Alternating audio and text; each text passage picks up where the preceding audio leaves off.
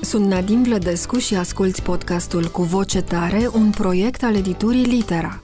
Vă invit la o discuție liberă și cuprinzătoare pe teme dintre cele mai actuale din domenii variate: cultură, educație, psihologie, mediu, sănătate, dileme sociale. Veți asculta conversații convingătoare și puncte de vedere bine argumentate ale unor oameni care au un cuvânt de spus în mediul cultural și în societate. Un podcast în care ideile se confruntă cu voce tare. Bună ziua și bun găsit la Cu Voce Tare! Vorbim astăzi despre un subiect care este mereu actual, mereu complicat și, din păcate, cam mereu dureros. Un subiect filozofic, dar și un subiect care ne privește pe toți și nu o să mai prelungesc suspansul, este vorba despre familie. Ce mai înseamnă familia în ziua de astăzi, cum ne raportăm la familie, cine este familia noastră, putem spune că eu sunt familia mea și așa mai departe multe subiecte legate de această prezență constantă în viețile noastre. În urmare, pentru că este o abordare filozofică aceea la care mă gândesc, dar și una practică, l-am invitat pe Emilian Mihailov, uh, lector universitar uh, la Universitatea București, la Facultatea de Filozofie a Universității București, filozof cu o teză de doctorat în Kant, obținută suma cum laude, Uh, bun venit, uh, Emilian! Mulțumesc pentru invitație! Bine, bine v-am găsit, Nadine. Mulțumesc și eu pentru oportunitatea de a discuta despre acest subiect fascinant al familiei.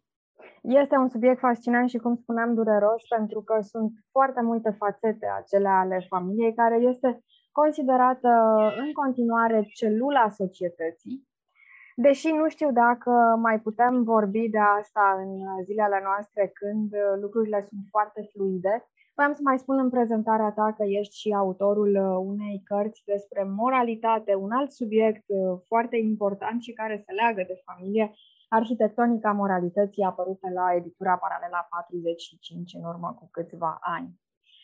Îți propun să începem de la un citat foarte faimos pe care cred că știe toată lumea, acela din debutul Anei Karenina, prin care Tolstoi spune, într-un fel care ne pune pe gânduri de fiecare dată când ne amintim, că toate familiile fericite se aseamănă și fiecare familie nefericită este nefericită în felul ei. Aș vrea să te rog să începem această discuție prin a defini familia în uh, zilele noastre. Ce înțelegem prin uh, familie și cât adevăr este în aceste spuse ale lui uh, Tolstoi? Afirmația lui Tolstoi este ermetică. Nu îți dai seama la prima vedere dacă e adevărată sau falsă. Um, e atractivă, îți pune mintea la lucru, începi să te gândești cum adică toate familiile sunt fericite cam în același fel, dar fiecare familie e nefericită în felul ei. Mm-hmm. Ce înseamnă asta? Mai ales că fiecare dintre noi are experiența familiei, are experiența fericirii în familie sau a momentelor de bucurie în familie, ca să, să fiu modest în, în, în exprimare. De asemenea, fiecare dintre noi are experiența nefericirii sau în experiența suferinței în familie. Nu există moment pentru fiecare individ în care să nu se fi bucurat sau să nu fi suferit în sânul familiei. Dar e greu de evaluat dacă Tolstoi are sau nu dreptate. Și o să ajungem uh, să vorbim un pic ce, ce cred eu sau cum poate fi evaluată uh, această idee a lui Tolstoi. Dar până acolo să discutăm despre conceptul de, de familie. Vezi, sunt mai multe metafore pe care noi le folosim pentru a face intuitiv conceptul de familie. Vorbim despre familia nucleu. Uh-huh. Vorbim despre familia celulă a societății. Aceste metafore pleacă de la asumția că o familie, contra ceea ce ne spune Tolstoi, este un grup foarte unit, bine organizat, armonios. Ori dacă e să luăm pe bune ce ne spune Tolstoi. Familia nu este o celulă, nu este o entitate de tip nucleu. Există foarte multă dramă într-o familie. Există foarte multe conflicte într-o familie.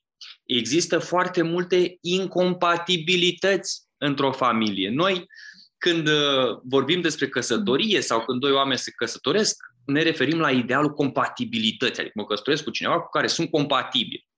Vezi ce? După ce, te, după ce te căsătorești și întemeiezi o familie, vei descoperi că sunt foarte multe incompatibilități. Metafora familiei nucleu sau metafora familiei celulă scapă din vedere această viziune complicată a ceea ce se întâmplă în interiorul familiei. Mi-aduc aminte de o melodie a lui Pink, uh, actrița, uh, cântăreața, uh, cântăreața Pink, și are o, o, o melodie care se numește Family Portrait. Mm-hmm. Un vers din acea melodie e We look pretty happy in a family portrait cu toții vrem de văzul lumii să zâmbim în pozele de familie. Nu o să vedeți poze de familie în care indivizii sunt triști. Mm. Când la orice sărbătoare sau la orice întâlnire zice hai să facem o poză împreună, toată lumea începe să zâmbească. Din nou, asta induce o imagine supraevaluată a vieții interne a familiei. Deci ideea de portret de familie Ideea de celulă a familiei, ideea de nucleu a familiei, ne dă o imagine înșelătoare, hiperoptimistă, de unitate și noi ar trebui să fim conștienți, sigur că ne place, adică să nu confundăm realitatea familiei cu idealul poate spre care tindem. Uh-huh. Celula familiei, unitatea familiei, portretul de familie trasează un ideal spre care indivizii uh, doresc să, să, să aspire, un ideal atractiv, dar în realitate viața internă a familiei este mult mai complicată. Bun. Pentru a înțelege mai bine conceptul, de, uh, conceptul familiei, e nevoie, în primă instanță, să avem o abordare filosofică. Deci ce spun asta? Discuția despre familie în spațiu public a fost monopolizată de discursul religios. Am avut un referendum recent despre familia mm. tradițională și cei care se poziționau pro-familie tradițională erau de regulă din comunități religioase. Iar cei care se pronunțau împotriva familiei tradiționale, indiferent ce o fi însemnând familia tradițională, erau mai degrabă uh, laici sau nu, nu încercau să uh, promoveze un set de valori religioase. Noi trebuie să schimbăm un pic această situație. Nu doar religia este cea care vorbește despre familie. Nu doar religiile sunt cele care au instrumentele pentru a ne ajuta pe noi să înțelegem viața internă și viața externă a familiei. Mm-hmm filosofii pot dezvolta concepții alternative, pot spori uh, înțelegerea conceptului de fapt. Și atunci, noi trebuie să ne uităm un pic în istoria umanității, să vedem cum a fost gândită familia. Vă spuneam, discursul religios a, a reușit să pună monopol pe discuția despre familie, Biserica, în general, este văzută ca o familie, Isus, capul familiei și tot așa. Dar indiferent dacă ești religios sau nu, ai experiența familiei, pentru că te-ai născut într-o familie. Și atunci vreau să fac o scurtă incursiune în istoria gândirii, cât să punctez câteva repere în, în istoria ideilor, pentru a înțelege mai bine contextul Iartă-mă, te întrerup, te întrerup o secundă. Uh, aș vrea să ne raportăm nu numai la creștinism, uh, pentru că există și familia islamică, de exemplu, care are un alt pater familias cu o altă organizare. Dacă vorbim și de patriarhat și matriarhat și de alte organizări în alte societăți sau în triburi, Um, ai spus niște lucruri foarte interesante în introducere la care o să revin legate de compatibilitate și de imaginea diferită între public și privat și poate prin această prismă spusele lui Tolstoi pot fi interpretate în sensul că la exterior toate familiile arată fericite pentru că trebuie să se arate fericite, la interior realitatea este cu totul alta și atunci fiecare familie are hibele ei. Acum, E foarte bună ideea de a face un scurt istoric al conceptului de familie. Aș spune să plecăm chiar de la etimologia cuvântului, de la famulus, din latină, și uh, conceptul de uh, familie drept posesie a lui pater familias, care deține uh, soția, copiii, sclavii, famulus fiind sclavul de casă sau servitorul, familia în prima ei accepțiune a fost o proprietate proprietatea uh, unui bărbat uh, care este tatăl de familie. Cum a mhm. evoluat acest concept? Dar vezi că părți ale lui se păstrează în uh, uh, familia tradițională de acum și mai ales în unele accepțiuni maciste ale uh, societății noastre care consideră că tatăl este capul familiei și tatăl are un drept de proprietate asupra ceea ce se află în casa lui, casa lui în sensul de gospodărie de familie. De unde plecăm? Uh, plecăm de la a arăta încă o dată cât de nepotrivită, dintr-un anumit punct de vedere, este metafora celulei. Mm. Celula este un concept biologic, un organism biologic. Ori familia este o instituție socială. Și atunci când înțelegem că e o instituție socială, începem să înțelegem ce spuneai despre relația celui care este capul familiei și cum mhm. este organizată familia. Deci avem de-a face cu un fenomen social de constituire a familiei, avem de-a face cu idei care sunt influente într-o cultură sau alta despre cum ar trebui să arate o familie și nu cu un organism natural biologic. Uh-huh făcând această incursiune în, în istoria ideilor, vom vedea că familia era o problemă privată. Și uh, uh filosofii uh, nu au discutat multă vreme despre familie. În filosofie, familia este analizată din ce în ce mai mult în secolul XIX, secolul 20, cu o explozie de, de cercetări în cea de-a doua jumătate a secolului 20. Dar pentru multă vreme, uh, gândirea filosofică a fost dominată de ideea că familia este o unitate natural-patriarhală. Uh-huh. Deci, în mod natural, familia se constituie printr-un cap al familiei. Iar relațiile interne ale familiei nu reprezintă un subiect al dreptății. Deci nu poți să spui că în interiorul familiei au loc nedreptăți, ci e pur și simplu un cap al familiei care deține ce se întâmplă sub el. Deci el e proprietarul. Familia asta era proprietarul unui, uh, unui individ. In, in, asta în accepțiunea originară accepțiune... În accepțiunea uh, originară care dăinuie foarte multă vreme, din antichitate exact. până aproape exact. uh, de secol 20. Deci avem o perioadă îndelungată în care ce se întâmplă în interiorul familiei nu ne interesează, e o chestiune privată, pentru că familia reprezintă proprietatea unui cap al familiei, mhm. acest pater care deține uh, familia. Aș mai puncta aici că discuțiile despre familie în acest sens au uh, intrat în sfera publică sau, mă rog, în, în literatură, să spunem, sau în filozofie, în discuțiile filozofice, de-abia în secolele 17-18, pentru că atunci a început să se vorbească despre viața privată. Conceptul de viață privată devine vizibil în momentul acela versus viața publică.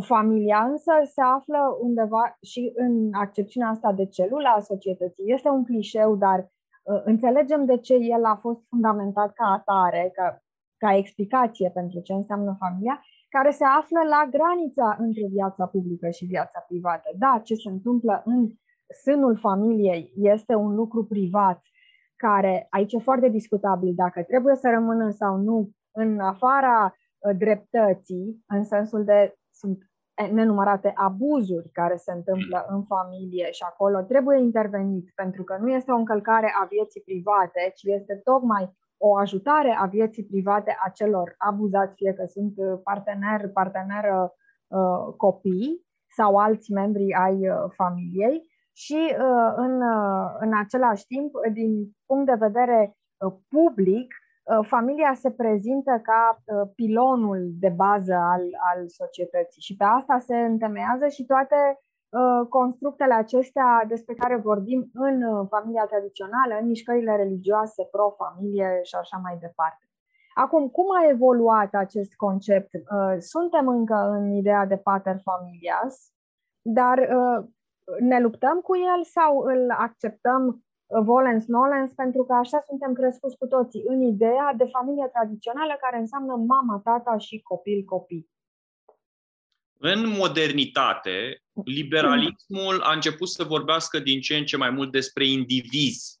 Mm. Și atunci te așteptai ca, dacă relațiile dintre indivizi sunt, uh, pot fi abordate în termen de dreptate, adică se face dreptate sau nu se face dreptate între indivizi, te așteptai ca liberalii moderni să vadă în același fel ce se întâmplă în interiorul familiei. Adică ai un grup uh, de indivizi și relațiile care au loc în interiorul familiei să fie la fel marcate de, de probleme ale dreptății.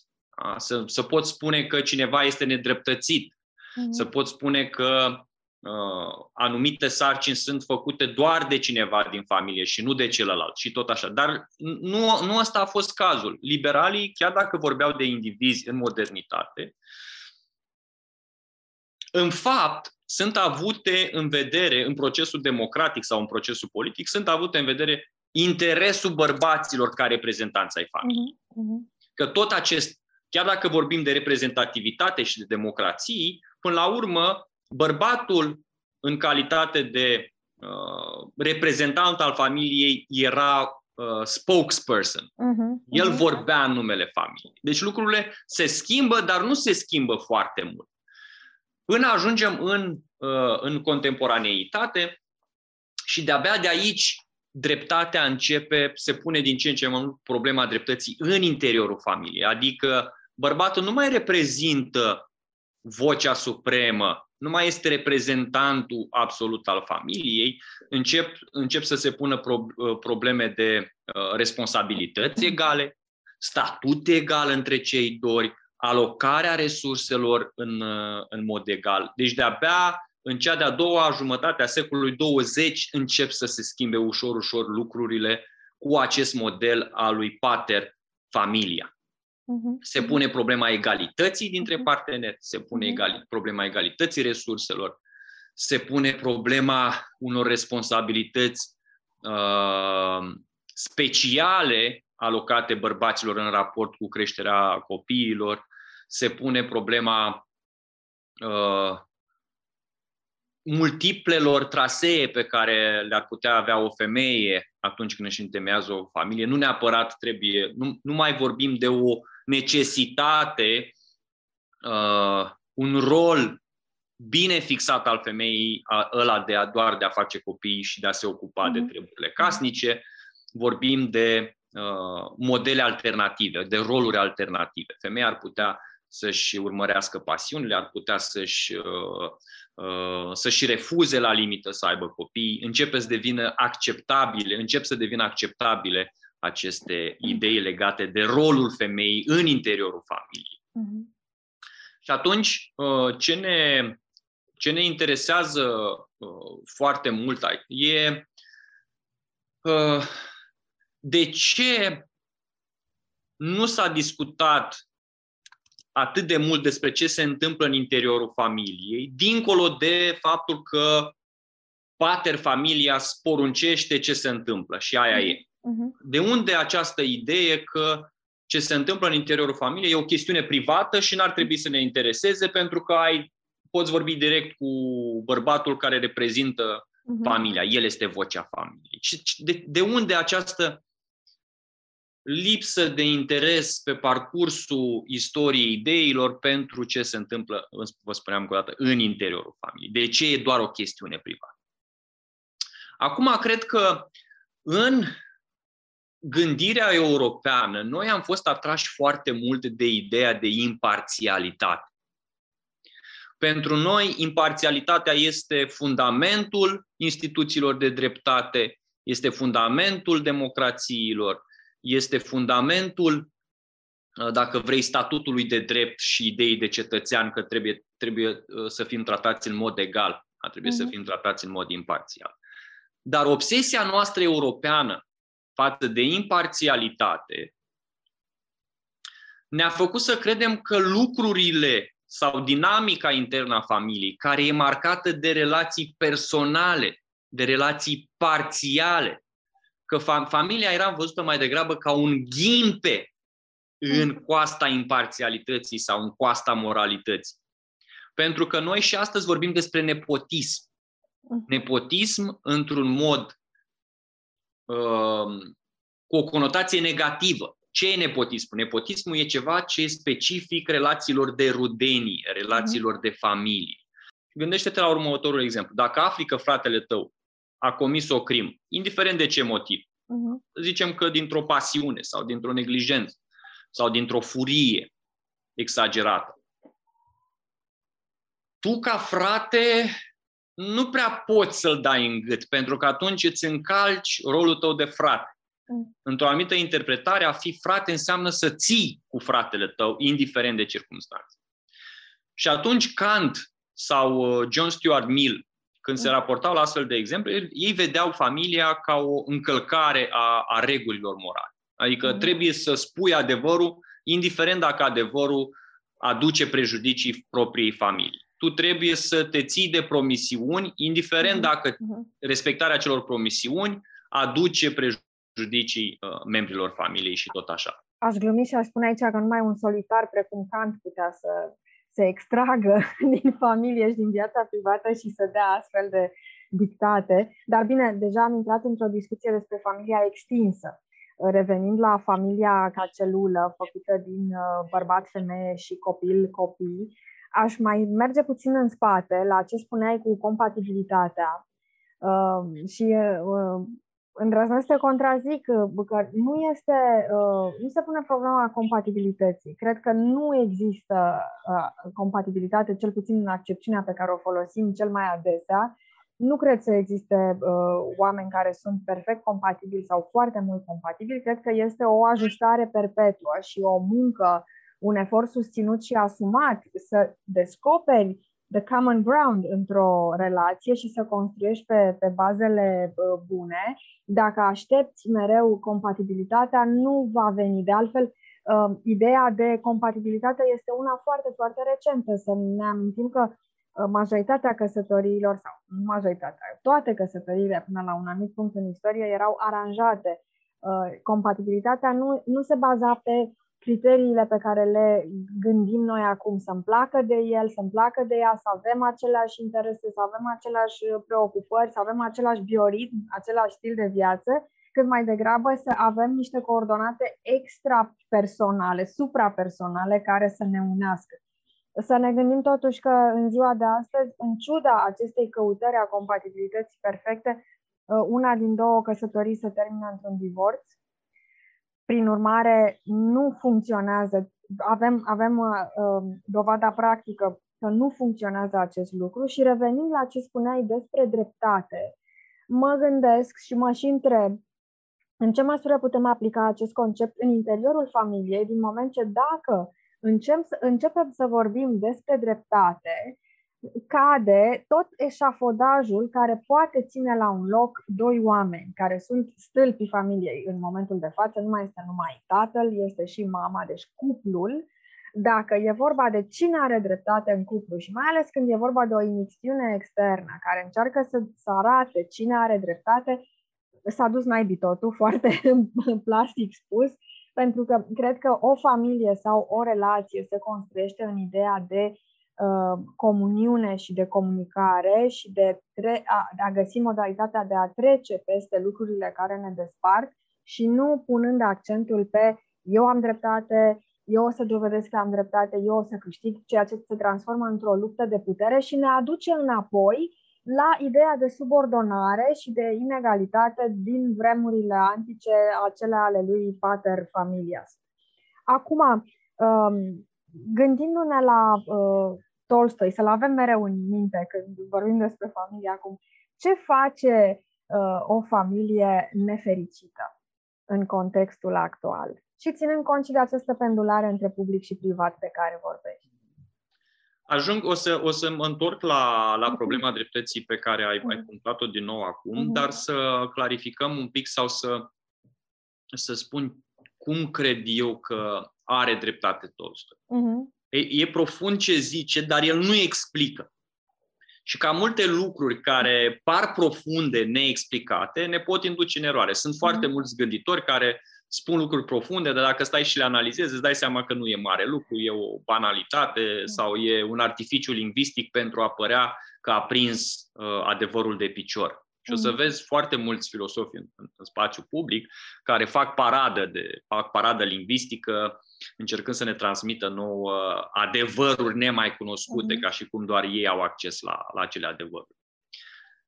Tolstoi când spune că toate familiile sunt fericite în același fel, dar fiecare familie este nefericită în felul ei, după mine, surprinde un adevăr filosofic mai larg despre natura binelui și natura răului. Mm. Și acest adevăr filosofic constă în următorul lucru. Binele poate fi făcut într-o singură modalitate, răul poate fi făcut în mai multe modalități. Și, domnule, ce înseamnă? Cum adică asta? Uh-huh. Gândește-te, uh, ăsta e un răspuns uh, aristotelic, gândește-te că toate entitățile sunt uh, făcute asemenea unui, unui organism armonios. Imaginează-ți o casă, o faci ca să stea în picioare, fiecare element trebuie să se îmbine bine cu fiecare element. Ca să construiești o mașină, fiecare element trebuie să se îmbine cu fiecare element. Atunci, ca mașina să funcționeze, toate piesele trebuie să se potrivească între ele. Dacă vrei să strici o mașină, nu trebuie să o dezmembrezi total, mm. ci trebuie să-i scoți doar o roată. Ca o mașină să nu funcționeze, trebuie să îi spargi doar un geam. Ca o mașină să nu funcționeze, trebuie să-i scoți doar o piesă de la motor. Mm. La fel și în cazul unei construcții. Nu trebuie să o dărâm total. Trebuie doar să tragi de sub ea un pilon. La fel, imaginează-ți un scaun. Ca el să cadă, trebuie doar să îi scoți un picior. Ca el să stea, el are nevoie de toate patru picioare. Și atunci Tolstoi, când spune că fiecare familie este fericită în același fel, el vrea să spună că fericirea constă în armonia elementelor. Mm-hmm. Când toate lucrurile stau împreună, tot timpul o să ai aceeași imagine, aceeași armonie. Uh-huh. Când toate familiile sunt nefericite în felul lor, sunt nefericite pentru că fiecare scoate ceva din acel mecanism. Uh-huh. E vorba de o tragedie în relația mamă-copil. E vorba de o tragedie în relația soț-soție. Uh-huh. E vorba de o tragedie între uh, soție-bunică. Dar ca o familie să fie fericită, toate aceste lucruri trebuie să meargă împreună. Uh-huh. În schimb, pentru a fi nefericită, nu ai nevoie decât de defectarea unui element din mecanism. Uh-huh. La ceva de genul ăsta se referă Tolstoi atunci când deschide Ana Karenina cu, uh-huh. cu această provocare despre uh, fericirea în familie. Bun, acum translatând uh, ideea de familie în vremea lui Tolstoi cu familia de acum, cu realitatea familiei de acum, sunt foarte multe tipuri de familie. Familia monoparentală, familia uh, cu doi părinți de același sex, familia bunică-nepoți sau bunici-nepoți, uh, mă refer la părinții plecați să lucreze în străinătate. O familie făcută doar din frați, care au rămas orfani. Cum uh, funcționează toate aceste tipuri de familie în momentul de față, astfel încât ceea ce spui, structura, armonia aceea, um, analogia cu scaunul mi se pare foarte bună pentru că, uite, are patru picioare și, în mod normal, într-o familie echilibrată, se consideră că sunt patru membri, adică, mă rog, mamă, tată, doi copii sau dacă e vorba de un singur copil, tot, tot e o structură cu o bază, este un triunghi cu, cu bază, cu copilul pus în vârf. Uh, cum se susține această armonie în atâtea tipuri de familie câte există acum? Și de ce uh, uh, de aici e atât de ușor să gândim critici la adresa dezvoltării unei familii care nu corespunde modelului tradițional. De exemplu, familia monoparentală este considerată viciată în raport cu familia tradițională pentru că se presupune că nu are același echilibru, deși în familia tradițională echilibrul ăsta lipsește de foarte multe ori și tocmai această idee a imoralității sau nedreptății intervenției în familie ne face orbi la aspectele acestea. Acum, provocarea este cum înțelegem armonia hmm. În familie. Ce ar însemna? Pentru a, fi, pentru a avea o familie armonioasă înseamnă să ai neapărat doi copii? Poate hmm. înseamnă să ai patru hmm. copii. Hmm. Pentru a avea o familie armonioasă înseamnă să ai ambii părinți? Poți avea mai mulți părinți. Există uh, noi dezvoltări tehnologice care ne permit acum să, uh, ca un copil să aibă mai mulți tați și o mamă. Uh, de ce asta n-ar fi, uh, nu ar fi o posibilitate? Sigur că ne putem la, gândi la mai multe obiecții împotriva acestui model, dar l-am dat exemplu ca să arăt cum să problematizez cum anume interpretăm armonia. Uh-huh. ai, pentru armonie ai nevoie și de bunici sau nu? Uh, unde trasăm limita familiei, acestei familii nucleu? Uh-huh. Doar la, la părinți și copii? Includem și bunicii? Includem și uh, includem și frații noștri care sunt acum mătuși unchi uh-huh. pentru, pentru copiii noștri. E greu de, e greu de, de decis, dar putem puncta unele diferențe. Vezi, pentru cea mai mare parte a istoriei familiei, familia era o entitate foarte bogată. Erau mulți copii, uh, erau relații strânse între copii, nepoți, uh, bunici, trăiau în mare în aceeași comunitate, în aceeași casă, erau relații apropiate între veri, între uh, între nepoți și unchi, între nepoți și mătușe, odată cu industrializarea în masă, când familiile ușor, ușor trec în comunități uh, urbanizate, uh, când copiii încep să locuiască pe cont propriu, când bunicii încep să, lucre- să locuiască separat, uh, avem de-a face cu o restrângerea universului uh, familiei. Familia nu mai este uh, soți, copii, bunici, mătușe, veri și nu mai trăiesc în mare în aceeași casă. Și începe un proces de individualizare și izolare. Există beneficii pentru această izolare. Nu mai vrem acum să locuim cu părinții, nu mai vrem acum să, să stăm 10 în, în aceeași casă, să ne călcăm pe bătături. Deci modelul ăsta îți aduce niște beneficii. Dar există și niște costuri. Asta vreau să spun că, deși avem mai multe modele de ce ar însemna o armonie în familie, fiecare model în parte prezintă costuri și beneficii și rămâne pentru noi să deliberăm care credem că ni s-ar potrivi uh, mai bine. Cuplurile care se mută în zona urbană, fac copii, uh, vor să aibă și, și carieră, nu vor să mai trăiască în aceeași casă cu, cu părinții. Au nevoie de bunici pentru a crește copii. Uh-huh.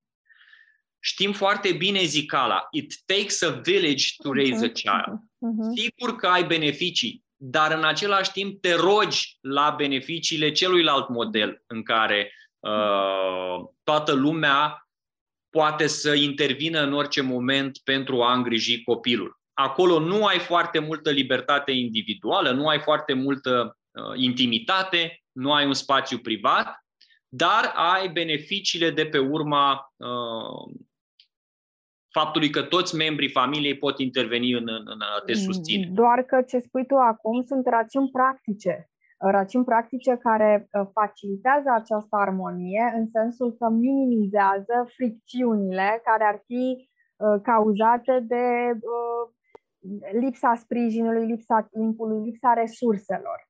Dar putem să ne gândim că și o familie compusă din mamă și copil, sau doar tată și copil, Uh, poate să se dezvolte la fel de armonios, pentru că mă gândesc că nu este atât nevoie de the village, the tribe, de toți ceilalți care să ofere sprijin, în primul rând practic și apoi și afectiv copilului care se dezvoltă, ci este vorba de îndeplinirea anumitor criterii. Și aici mă gândesc că am putea extinde puțin discuția la funcțiile familiei. Care sunt funcțiile unei familii și unde se um, întâlnesc ele cu acest, această armonie care, uite, definește uh, succesul unei familii fericite. Uh, noi uneori vrem să cerem foarte multe de la o familie. Uh-huh. Ne dorim ca familia să ne ofere totul, să ne ofere și fericire, și liniște, să ne ofere și copii, să ne ofere și susținere, să ne ofere, um, dacă vrei, și continuitatea noastră după ce murim. Mm. Uh, avem, avem nevoie de o solidaritate în familie care să ne pomenească și, și după, ce, după ce murim. Deci cerem foarte multe de la o familie. Dacă ne uităm la cum s-a constituit familia ca instituție socială, vom vedea că ea este legată în primă instanță de, uh, de reproducere, de îngrijirea copiilor și, și reproducere și transmiterea cunoașterii relevante dintr-o generație în alta pentru a, uh, pentru a îngriji uh, copiii. Acum, dacă familia este o, o soluție bună pentru, pentru reproducere, pentru a te asigura că vei avea copii care cresc bine, cresc sănătoși, uh, atunci nu putem cere ca ea să ne rezolve toate problemele din, uh, din, uh, din viața noastră. De asemenea, dacă familia în primă instanță rezolvă problema reproducerii și rezolvă problema îngrijirii uh, copiilor, atunci cuplurile în sine nu sunt familii. Asta e o implicație foarte interesantă. Mhm. Deci dacă tu ești un cuplu și nu-ți dorești să ai copii, din punctul ăsta de vedere, tu nu ești o familie. Tu ești un mhm. cuplu, uh-huh. sunteți căsătoriți, dar nu ești o familie.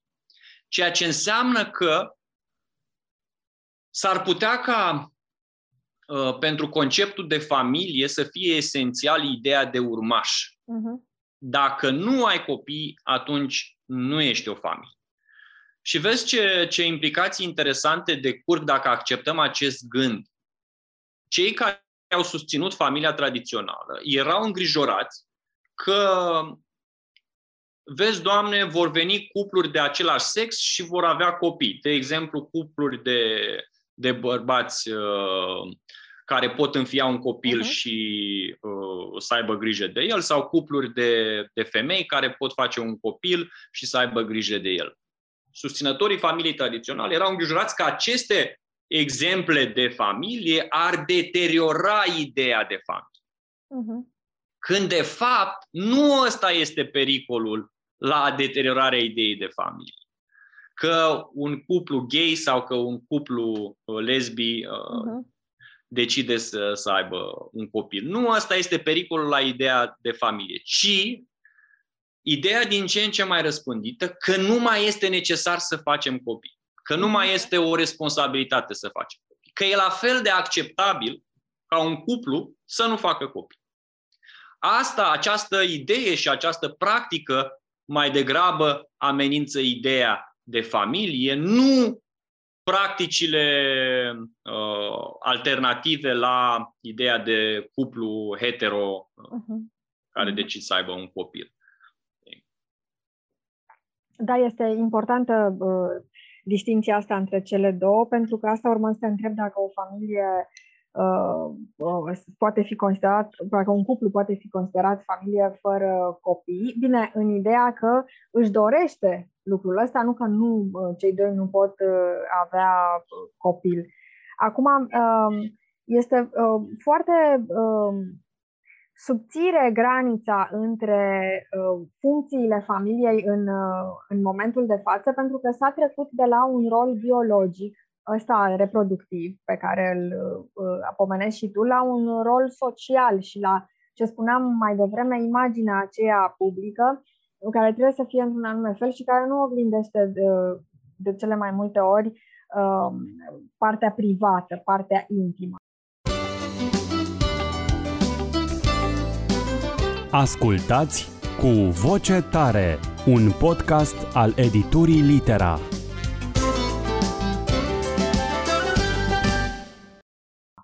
Acum, dacă vorbim despre moralitate, un, un subiect drag ție, moralitatea în familie, ce este moral și ce nu? Putem vorbi de, raport, de moralitate în raport cu lucruri atât de intime? E moral să îți crești copilul într-un anume fel, e moral să nu ai copii, e moral să vrei să ai copii. Um, unde, uh, cum, cum măsori moralitatea? Ce e moral pentru cineva, uh, dincolo de sfera juridică, este imoral pentru altcineva. Faptul că uh, unui copil uh, îi se permite să stea la televizor foarte mult și să mănânce zahăr și să se culce după o anumită oră este considerat imoral de alți părinți. Din ce vorbim, îmi întăresc ideea că în materie de familie, care ar trebui să fie un uh, subiect standard cu niște coordonate foarte clare, uh, este haos total. Adică nu putem avea niciun fel de regulă pentru a vorbi despre uh, ce se întâmplă în cadrul unei familii asemănător cu, cu alte familii. O să-ți dau un exemplu personal. Uh, probabil că toată lumea simte lucrul ăsta. Până la o anumită vârstă crești într-un anume model, apropo și de familia de cuvinte a, fa- a cuvântului familie, îți este familiar un anumit pattern și te gândești că toate familiile trebuie să funcționează cam cum funcționează familia ta. Și ți este foarte greu să ieși în acest pattern pe care îl duci cu tine toată viața, până și la nivelul uh, strict formal al observării altor familii. Și dacă ele funcționează cu totul, altfel înseamnă că e ceva în neregulă cu ele. Sunt acele familii nefericite, fiecare în felul mm-hmm. ei. Prin urmare, ce putem considera moral în sânul unei familii și ce putem considera universal acceptabil în materie de familie? Chit că vorbim de o familie monoparentală, chit că vorbim de un cuplu de gay sau de o familie tradiționalistă cu tradițională cu uh, uh, doi copii, trei copii, patru copii, care funcționează încă după modelul tatăl, stâlpul familiei. Ce este uh, un fir uh, comun pentru acestea? moralitatea se pune, se pune problema moralității și în interiorul familiei. Și eticile feministe sunt cele care au reușit să uh, problematizeze cât mai mult uh, acest aspect. Pentru că ziceai și tu mai devreme, domnule, în interiorul familiei, dacă începem să punem problema dreptății, se duce totul de râpă. Mm-hmm. Adică acolo vrem să, să ne înțelegem, vrem să fie o, o, o armonie. Problema apare însă chiar și atunci când există o armonie, trebuie să pui întrebarea cine a stabilit armonia asta uh-huh. și în interesul cui este armonia asta. Iar eticile feministe au atras atenția că, uh, la fel cum, uh, să zicem, cineva supus își poate iubi stăpânul, acolo este armonie, dar nu e neapărat o relație uh-huh. o, o relație sau morală. Zicem, o, o relație dezirabilă moral. Uh-huh. Nu, nu e o relație curată moral. Hai, să, hai să-i spunem așa. Și aceste etici feministe au atras atenția că același lucru s-ar putea să se întâmple și în interiorul familiei. De unde? Pentru că există o inegalitate în interiorul familiei între uh, bărbat și, și femeie. Există o diviziune a muncii care îi favorizează pe bărbați și dezavantajează femei. Uh, atâta vreme cât femeia era văzută doar prin prisma unei funcții de reproducere, ea ce, ce avea de făcut e doar să facă copii și uh, atât, da? asta era așteptarea, asta era rolul ei social. De aici se creează o inegalitate. După aia, drepturile și libertățile din interiorul familiei. Um, acum stăm într-o situație mult mai bună, um, dar gândește-te la, la o situație în care o femeie suferă de, de, de violență domestică, noi, în democrație, ar trebui să ne punem problema ce opțiuni de exit oferim acelei femei. Pentru că, în mhm. realitate, opțiunile de exit sunt foarte, sunt foarte dificile. Unde poți să te duci mhm. cu un copil de 2 ani sau cu doi copii uh, de 4-5 ani? Și atunci ești oprimat pentru că nu ai opțiuni de exit și trebuie să rămâi în acel în acel uh, cadru de violență domestică. Deci problema moralității se pune în interiorul familiei pentru că în interiorul familiei există relații opresive. Uh-huh. Să nu ne facem, uh, să nu ne gândim doar la acel potret de familie în care toată lumea zâmbește. Uh-huh. Sigur că ne dorim să fie așa, dar realitatea este alta. Realitatea este că avem de-a face cu inegalități între, între membrii familiei.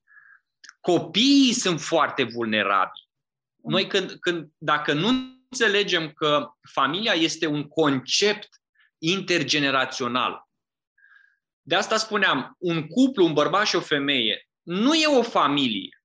Pentru a avea o familie ai nevoie de mai multe generații. Uh-huh. Și când ai mai multe generații, o generație va fi tot timpul vulnerabilă în fața generației uh, superioare. Copiii uh, vor fi tot timpul vulnerabili în fața părinților. Pentru că există această asimetrie de putere. Copiii n-au ce să le facă părinților, părinții au ce să le facă copiilor.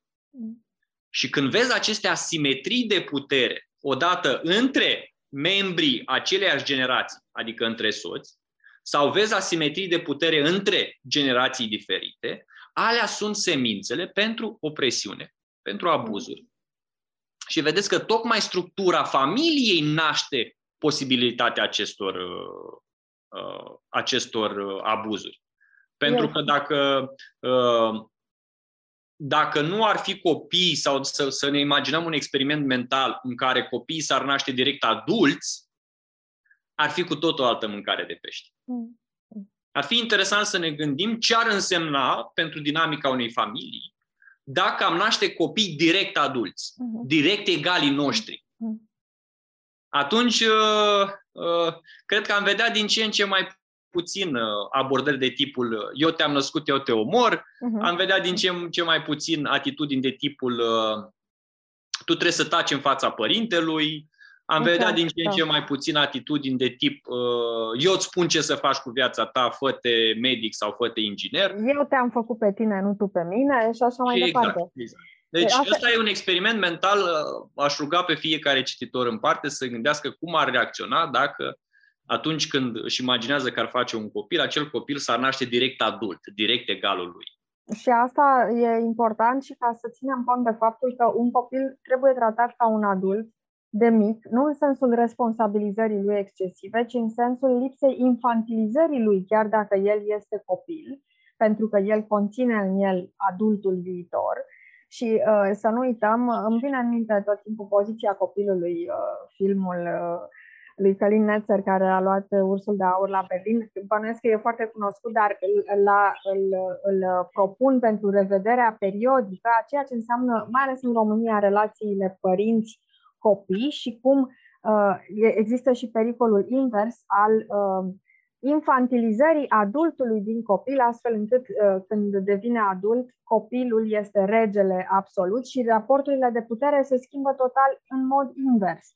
Mi se pare fascinant și și periculos în același timp că, uite, reiese clar din discuția noastră că inegalitatea este, de fapt, miezul moral al familiei, al conceptului de familie um, și că, uh, culmea, Odată cu emanciparea femeii din rolul biologic de mamă în alte roluri, s-a sporit această inegalitate pentru că sarcinile ei uh, în interiorul familiei sunt din ce în ce mai grele. Acum, nu numai că trebuie să crească copiii să aibă grijă de ei, dar, dar trebuie să aibă grijă și de ea, de propria carieră, de carieră, de propria funcție de provider în casă, pe același picior de egalitate cu bărbatul, rolul lui rămânând același. Să spunem că sunt puține familiile în care bărbatul își ia concediu de paternitate ca să se ocupe de creșterea copilului în timp ce uh, femeia continuă să lucreze, mai ales în România, unde societatea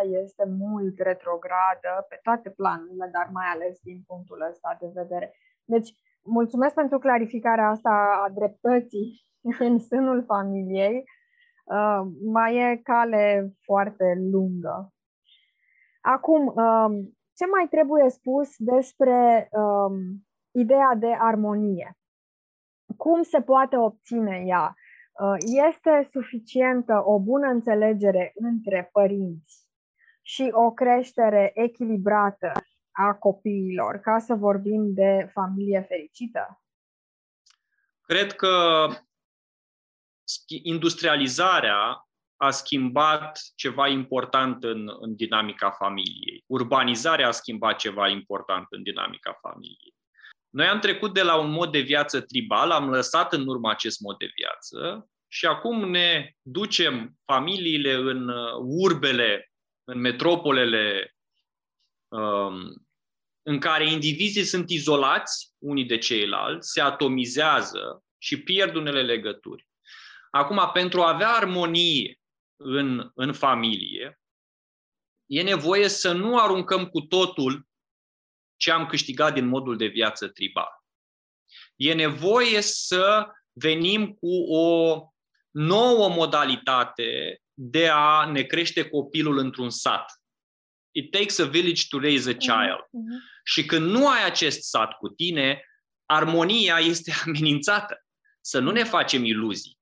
Credem că armonia într-o familie este dată doar de, de faptul că soții se înțeleg bine. E, e iluzoriu te va ține o perioadă, dar ai nevoie de mult mai mulți factori de protecție. Ai, ai nevoie de o imunitate mai largă. Uh-huh.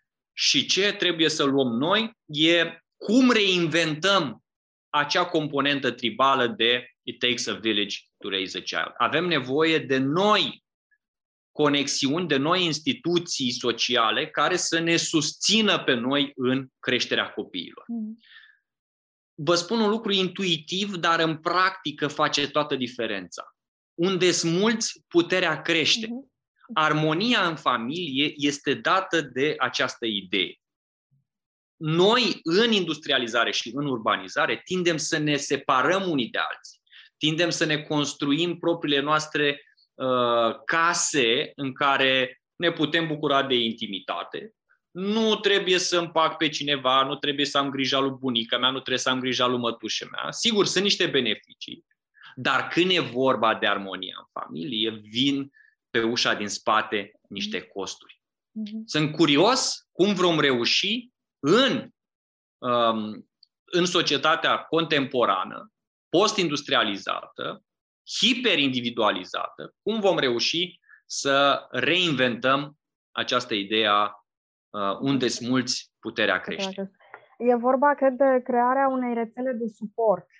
Uh, și dacă există doi părinți, dar mai ales dacă nu există doi părinți și uh, reiau ideea asta că un copil, în accepțiunea mea, poate să crească cu un singur părinte într-un mod poate chiar mai fericit decât într-o familie disfuncțională cu doi părinți care nu se înțeleg și din vari motive rămân în relație, poate chiar și în virtutea acelei tradiții care le interzice să încalce, să, să uh, intre în acest tabu al uh, separării, uh, spuneai mai devreme că uh, trebuie găsită o modalitate pentru exitul dintr-o uh, familie sau o relație abuzivă. Uneori nu există opțiunea de exit nu pentru că nu există modalități, ci pentru că nu există dorința de a ieși, tocmai pentru că rămâi în această idee că familia este ceea ce contează cel mai mult în accepțiunea asta ei originară.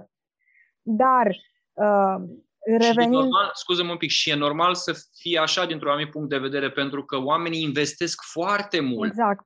În, da. în, într-o familie. Nu e o investiție ca oricare alta într-o relație de prietenie, e o investiție mult mai mare și atunci ai mult de pierdut. Ăsta e un aspect al uh, deciziei de a, de a mhm. ieși dintr-o familie sau de a, de a merge pe opțiunea exit, devine foarte greu pentru că ai pariat aproape tot. Mhm. Devine aproape imposibil pentru că înseamnă o anulare a întregii tale vieți, așa cum a fost construită ea în scopul familiei.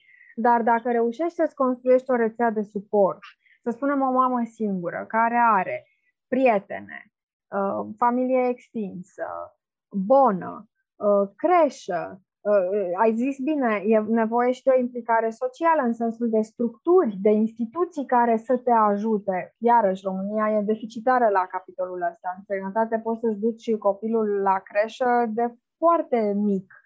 Um, deci, deci tot ajutorul pe care partea publică a vieții poate să-l aducă părții private, atunci bănuiesc că armonia asta se poate obține mult mai ușor sau se poate compensa. Și mă gândesc că și dezvoltarea emoțională și uh, psihică a unui copil beneficiază de aceste lucruri decât să trăiască într-un spațiu închis, claustrofob, al familiei tradiționale, Uh, din, formată din mamă și tată cu hibele lor și care se uh, răsfrâng asupra copilului. Adică um, celula asta, nu știu cum, uh, și biologic vorbind, ca să păstrăm metafora, are nevoie de schimburi, să fie foarte permeabilă membrana ei, ca dezvoltarea în sânul ei să fie armonioasă. Dacă ea devine o celulă din ciment, în sensul de la baza construcției casei, acelea conceptului de familie de care vorbeam, Uh, se va destrăma pentru că dă naștere, uite, unor uh, situații abuzive. E o discuție foarte largă și dureroasă pentru că ne dăm seama de atâtea hibe, atâtea probleme și la nivelul public și la nivelul privat, care ar fi uh, trei idei de bază pe care ar trebui să le reținem din ce am discutat și care ar deschide discuția despre familie către alte orizonturi care să facă lucrurile mai maleabile. În primul rând că ce se întâmplă în interiorul familiei nu mai este o chestiune privată. Mm-hmm. Ne interesează într-o democrație cum sunt tratați membrii familiei, ce opțiuni de exit le putem oferi, ce instituții trebuie să creăm pentru a facilita ieșirea dintr-o uh, familie abuzivă. În al doilea rând, trebuie să înțelegem că familia nu este tot timpul, nu e vorba de un nucleu sau de o celulă, e vorba despre o relație între generații. Generații vulnerabile în raport cu altele. Mm-hmm. Copiii sunt vulnerabili în fața părinților.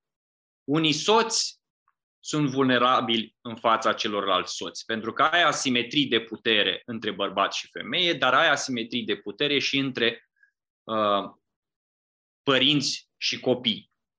Deci i-aș, uh, i-aș încuraja pe, pe cei care ne, ne văd și ne ascultă să se gândească la familie ca la o uh, organizare pe generații și cum aceste generații se influențează uh, reciproc. Mm.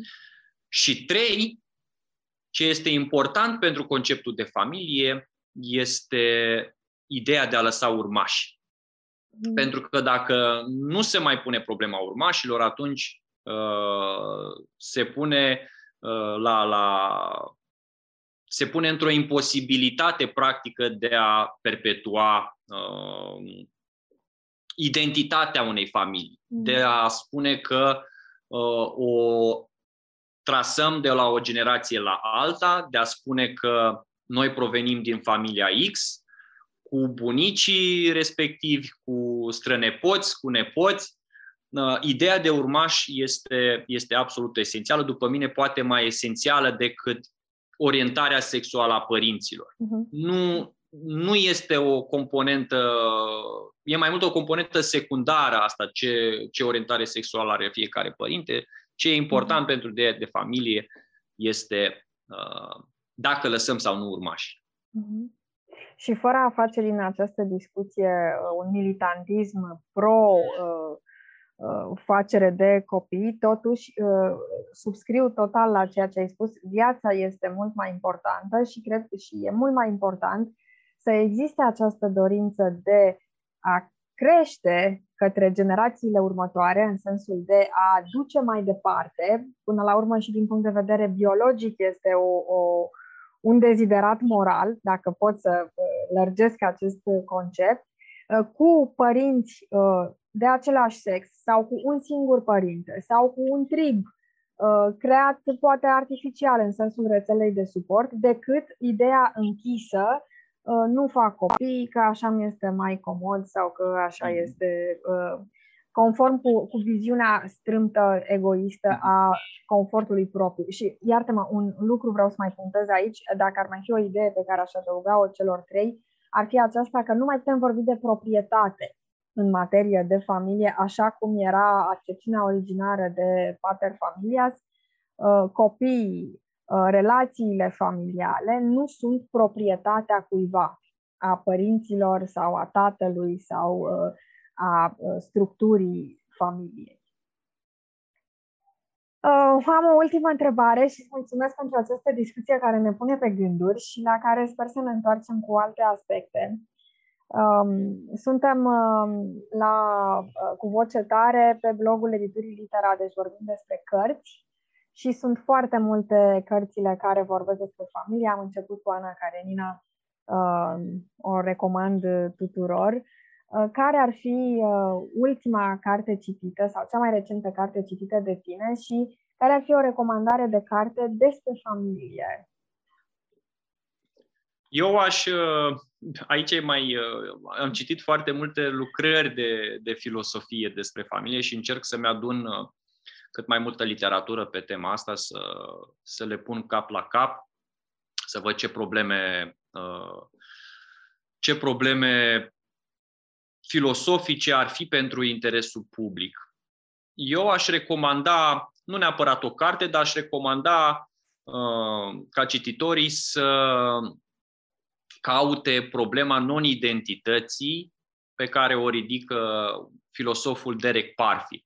Uh-huh. Și cum această problemă a non-identității ar putea fi uh, legată de, de problemele pe care noi le, le vedem în, în interiorul familiei. Uh-huh. Și mai degrabă o, o, un îndemn la, la gândire imaginativă pentru, pentru ascultători, să încerce să lege ceea ce se numește problema non-identității a lui Parfit de, de discuția despre familie. Acum, uh, spune te rog, pe scurt, în ce constă această non-identitate, ca să nu mergem cu gândul la tot felul de alte lucruri și la inteligența artificială. Asta și în ideea uh, pe care am spus-o la începutul discuției, că uh, unii oameni susțin eu sunt familia mea, deci este o identitate absolută între mine și ideea de familie.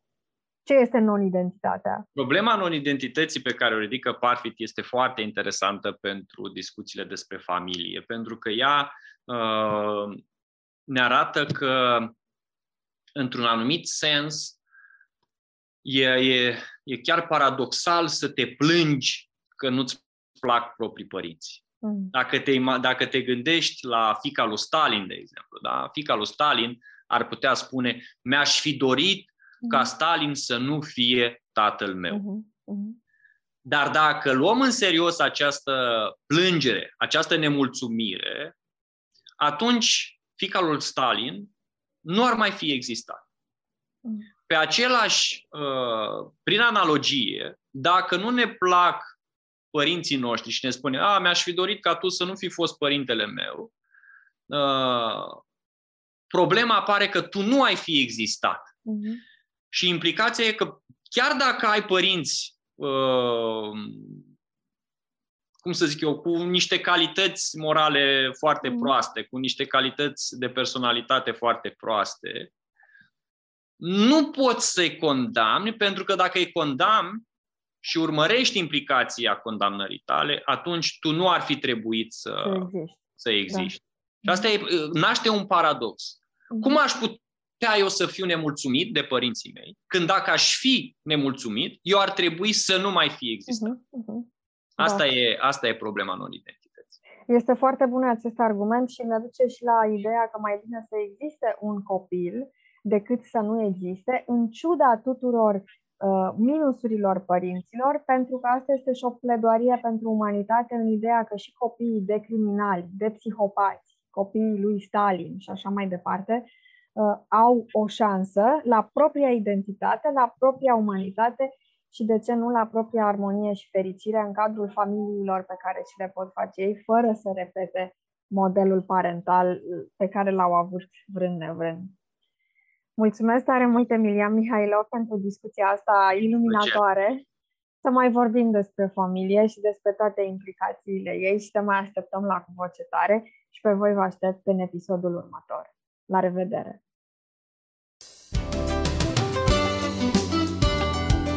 Ați ascultat Cu Voce Tare, un podcast litera cu Nadine Vlădescu și invitații săi.